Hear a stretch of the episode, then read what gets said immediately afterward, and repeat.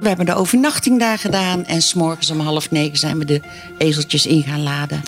Dit is het verhaal van Jacqueline en P P van den Berg, die in tweeduizend één de Ezelshoeve zijn begonnen. Met twee ezels, Nono en Sissi. Al snel werden ze in tweeduizend vijf een stichting. En sindsdien hebben ze meer dan vierhonderd ezels opgevangen. In deze podcast kun je ze op de voet volgen. Dat heeft verschillende oorzaken dat ezels hun weg bij, naar ons vinden. Uh, soms uh, kunnen mensen er gewoon niet meer voor zorgen omdat ze gaan verhuizen. Uh, ja, of de ezels hebben gewoon een, een, een problematiek die eigenlijk de mensen te boven gaat. Dat kan. Snap je ook, dat, ja. ze, dat ze bepaalde klachten hebben en dat gewoon de mensen, ja, die kunnen wel heel goed met een, met een leuk gezond ezeltje omgaan. Maar als er dan echte problemen komen, merken ze dat ze gewoon niet capabel zijn. Maar we hebben natuurlijk ook de inbeslagnames. Ja, maar het gebeurt ook vaak dat mensen dus uh, jarenlang ezeltjes hebben en dat ze dan terug naar de stad gaan, ja. Omdat ze te oud worden Scheidingen. Om voor ezels te zorgen. Ja. Scheidingen vooral, dat de boerderij verkocht wordt. Ja. En uh, ja, dat zijn de ezels die dan bij ons terecht kunnen. En het is wel omdat wij uh, ja, tegenwoordig toch wel zo ons best hebben gedaan op de sociale media. Dat mensen die hun ezel kwijt willen niet meer een advertentie op Marktplaats zetten. En dat ze dus nu echt zoeken naar een, een, een opvang. En, uh, omdat ze gewoon eigenlijk wel het beste voor hun ezel willen. Nou, en dat is nou precies wat we wilden. Hè? Ja. Dat, dat, dat, dat, dat verhandelen op papier, dat dat ja. eruit gaat. Dus die Marktplaats, de handelaren. Ja. En de mensen moeten ook bewust zijn. Want uh, als zij de ezels afstaan aan ons, dan kost het hun geld. Ja, dus kijk, mensen die, die zeggen, oh, ik wil er nog honderd euro voor krijgen. Ja, dat zijn ook niet de juiste mensen. En dan, die hebben ook waarschijnlijk nooit de liefde voor hun dier gehad. Maar de mensen uh, die naar, uh, naar ons een ezel, maar ook gewoon anderen opvangen. Nee. Ja, het begint meestal met een e-mail. Dat, dat mensen me mailen dat het niet meer lukt met de ezeltjes. En uh, nou, dan gaan we afspraken maken, hè, wanneer we ze op kunnen halen. Wanneer we de ruimte hebben voor nieuwe ezeltjes binnen te halen. De afstand van een ezel kost tweehonderdvijfenzeventig euro. Uh, eigenlijk moeten we naar driehonderd indexeren. Alles is heel duur geworden. Ja, hè, ook de diesel is heel duur. Want we moeten vaak heel ver rijden. Hè. We, uh, ja, we maken niet geen verschil of we nee. nou naar Groningen moeten nee. of naar uh, of hier uh, drie dorpen verderop. Het is gewoon die afstand. Uh, Dat afstandsgeld ja. is gewoon een vaste prijs. En waarom doen we dat? Wij hebben de diesel die we moeten, uh, we moeten tanken.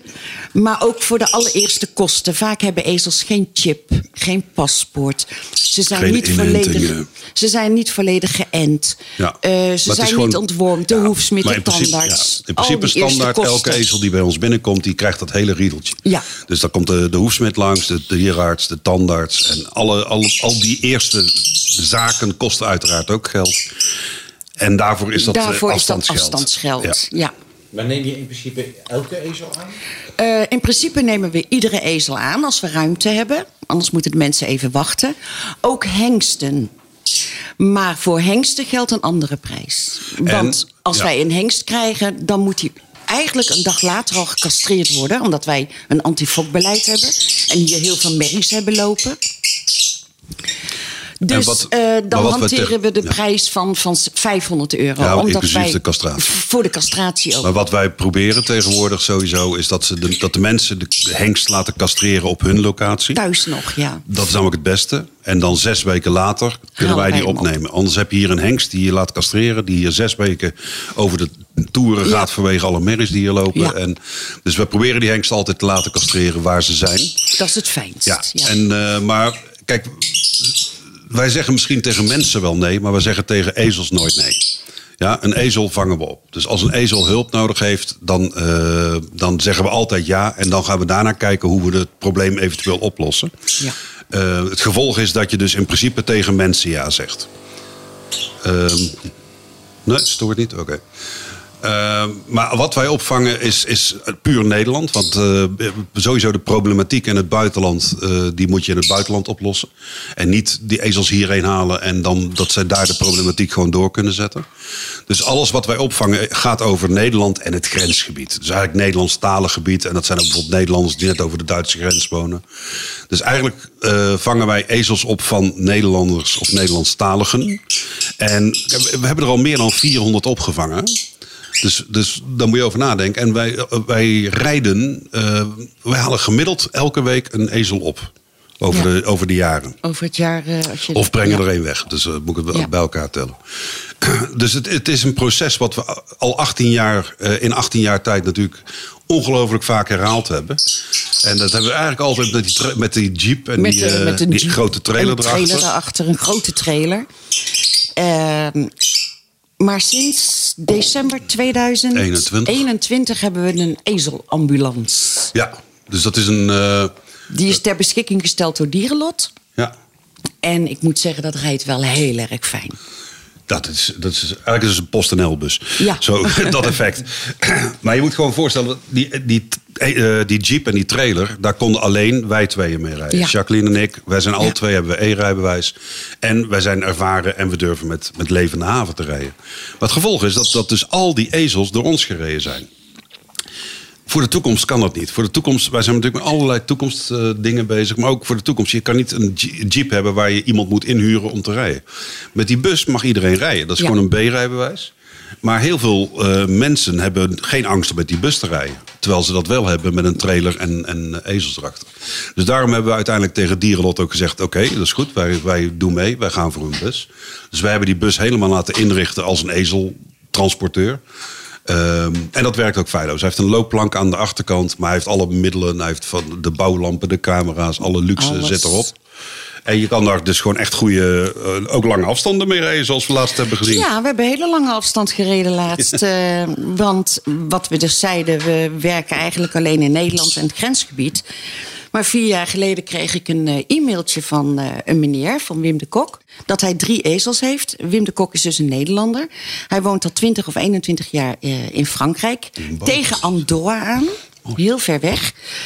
En um, hij begon op leeftijd ja, te komen. Niet, dat nee, nee, nee, we wisten niet waar het precies was in Frankrijk. Maar hij mailde mij dus dat hij op leeftijd begon te komen. En dat hij dus op tijd wilde gaan beginnen met zijn dieren een goed thuis te geven. Dus om te plannen dat ze een goed thuis zouden krijgen. Als hij het niet meer kon. Als hij het niet meer zou kunnen.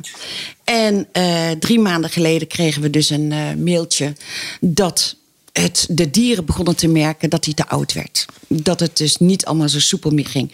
Wim is vierentachtig en hij heeft die ezels ja, knap, altijd hoor. helemaal zelf... Ja. Hij deed het perfect. Hij had ook ja, paarden. paarden en zo. Er staat nu nog maar één paard... maar daar hebben we misschien ook al een plekje voor gevonden. Oh, maar uh, wij zijn dus, uh, zoals wij nou, zijn, dus meteen toegezegd... we komen. Uiteraard zeggen we ja. ja. En, en het was toen ook nog niet zo ver. En uh, toen het eenmaal zo ver was, zeiden we ja... en toen gingen we kijken waar het was. Nou, dat en, was, was het, en toen was het twaalfhonderd kilometer rijden. Dus daar hebben we over nagedacht van... ja, oké, okay, we kunnen de paardentaxi doen, we kunnen dit. En uh, uiteindelijk hebben we maar besloten om een roadtrip te maken. Dus gewoon, uh, we zijn met z'n tweeën ja. met de ambulance gaan rijden. En, ja, uh, met de koelbox tussen ons ja. en met allerlei eten en drinken. Omdat we dachten, we moeten dit maar in één keer door. Maar we hebben één overnachting gedaan. Ja. Op de Heemweg. Op de Heemweg hebben we een overnachting gedaan. Koffie. Nou, lieve mensen, we zijn uh, diep in Frankrijk al. We zijn zeshonderd kilometer van huis. We hebben nog vijfhonderd kilometer te gaan. Ruim vijfhonderd kilometer. Want we zijn op weg naar drie ezeltjes. Liesje, Lotje en Lea. Nog een uurtje rijden, dan gaan we een, uh, een slaapplaats zoeken. Want nee, wij kunnen niet in de ezelambulance slapen. Want die hebben we al helemaal kant en klaar gemaakt. Morgen zullen we daar aankomen. En vrijdagochtend zullen we dan weer vertrekken. En dan is het de bedoeling dat we in één keer doorrijden met pauzes. Om de ezeltjes te laten rusten en uh, drinken. En een worteltje te eten en een uh, voedingskoek. Maar ja, het is wel bijzonder om, om, om natuurlijk... Je bent drie dagen onderweg om drie ezeltjes op te houden. Ja. Maar dan kom je daar ook in Frankrijk. En sowieso, het hele, het hele klimaat is anders, temperatuur is anders. Uh, omgeving is anders. Kom je bij drie ezeltjes die jou helemaal niet kennen. Ja. Ja. En, uh, maar dat was wel super gaaf. Lea, Lotje en uh, Liesje. En Liesje was de... Dus de angstigste, de, ja. de, de, eigenlijk de eerste kennismaking... wilden ze echt vluchten en schopte iedereen weg. Maar toen, nog geen uur later... Nog een uur later stond ze met, met haar hoofd te, over ja, je schouder heen... en te, te knuffelen. knuffelen en te doen. Nou, wij hebben daar uh, kennis gemaakt met Wim de Kok en Paula, met zijn ja. vrouw. En dat was ongelooflijk lieve mensen. Ja. We hebben daar uh, 's avonds gegeten. We hebben de overnachting daar gedaan. En 's morgens om half negen zijn we de ezeltjes in gaan laden. Ja.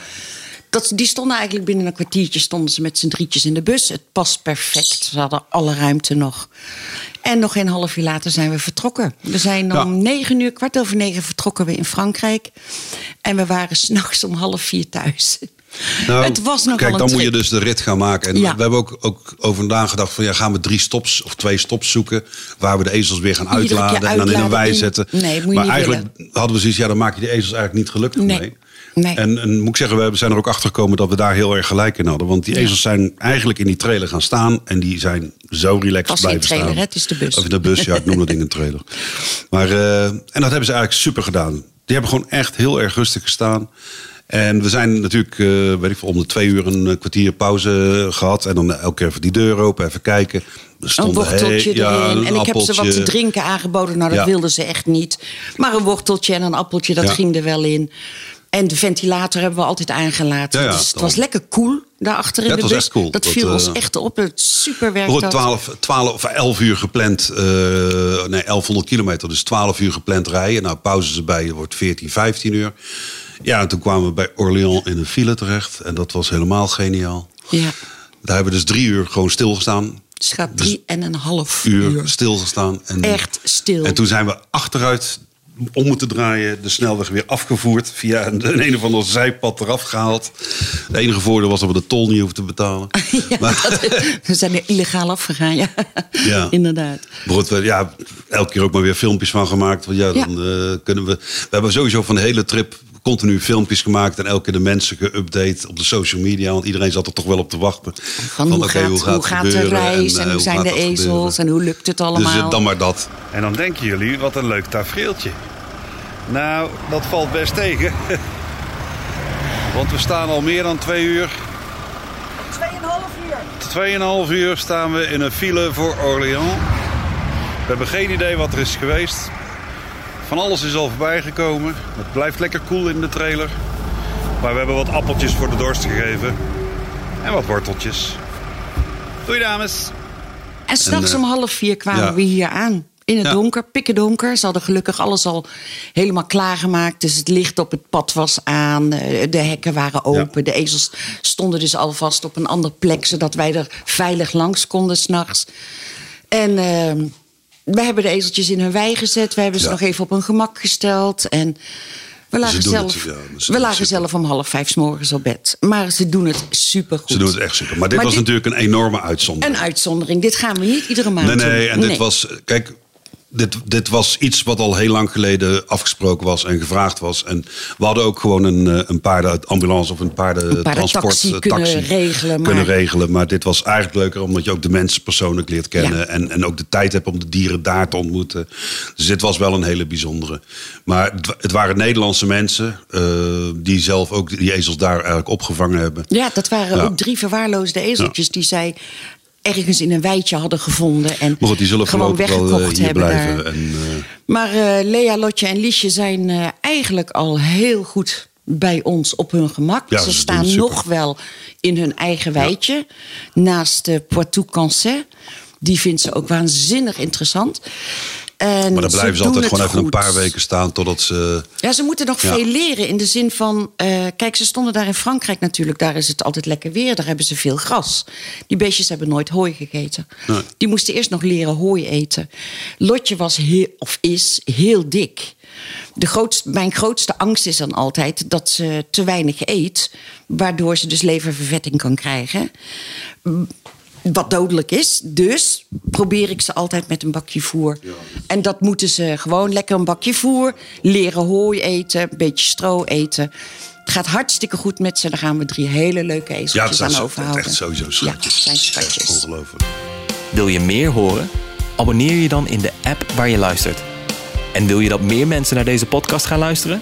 Laat dan een recensie achter. Zo wordt de Ezelshoeve podcast beter vindbaar voor anderen. Of tip hem aan je vrienden. Dat werkt natuurlijk ook. In de volgende aflevering... Dus wij voelen die dieren aan. We hebben daar ook een soort van, van verbinding mee. Dus op het moment dat je zoiets voelt, dan moeten we er ook naar luisteren. Dit is Isabel. Op haar oude adres noemden ze haar rotzak en kreeg ze een ketting om haar nek. Op de Ezelshoeve doen ze dat niet. Nu vindt iedereen haar lief en is ze heel aanhankelijk. Wil je haar adopteren? Ga naar ezelshoeve punt n l en adopteer een ezel voor maar vijf euro per maand.